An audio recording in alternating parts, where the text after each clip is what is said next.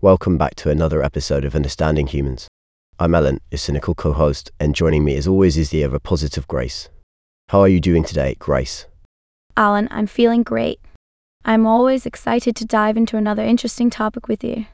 And today, we're talking about the Eagles, the iconic American rock band formed in the 70s. Of yes, the Eagles, one of the most successful musical acts of the 1970s. They had it all number one singles, Grammy Awards, American Music Awards. They were on fire back then. Absolutely, Alan. And did you know that the Eagles were formed in Los Angeles in 1971? They were just a group of talented musicians brought together by Linda Ronstadt. Talk about being in the right place at the right time.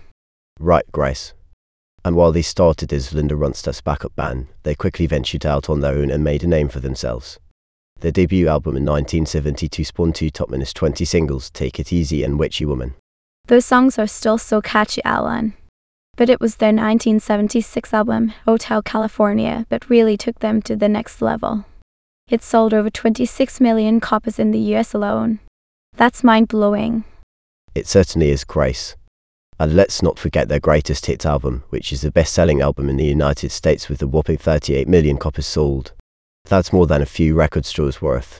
It's clear that the Eagles touched the hearts of millions of people around the world with their incredible music. But unfortunately, not all news about the band is positive.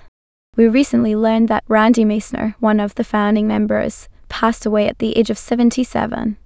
That's sad news indeed, Grace. Randy was an integral part of the band's early success. He was known for his vocal and bass guitar talents. His contributions will never be forgotten. Absolutely, Alan.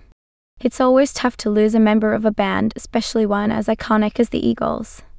But their music will live on forever, and their influence will continue to inspire generations to come. Well said, Grace. And on that note, it's time to wrap up another episode of Understanding Humans.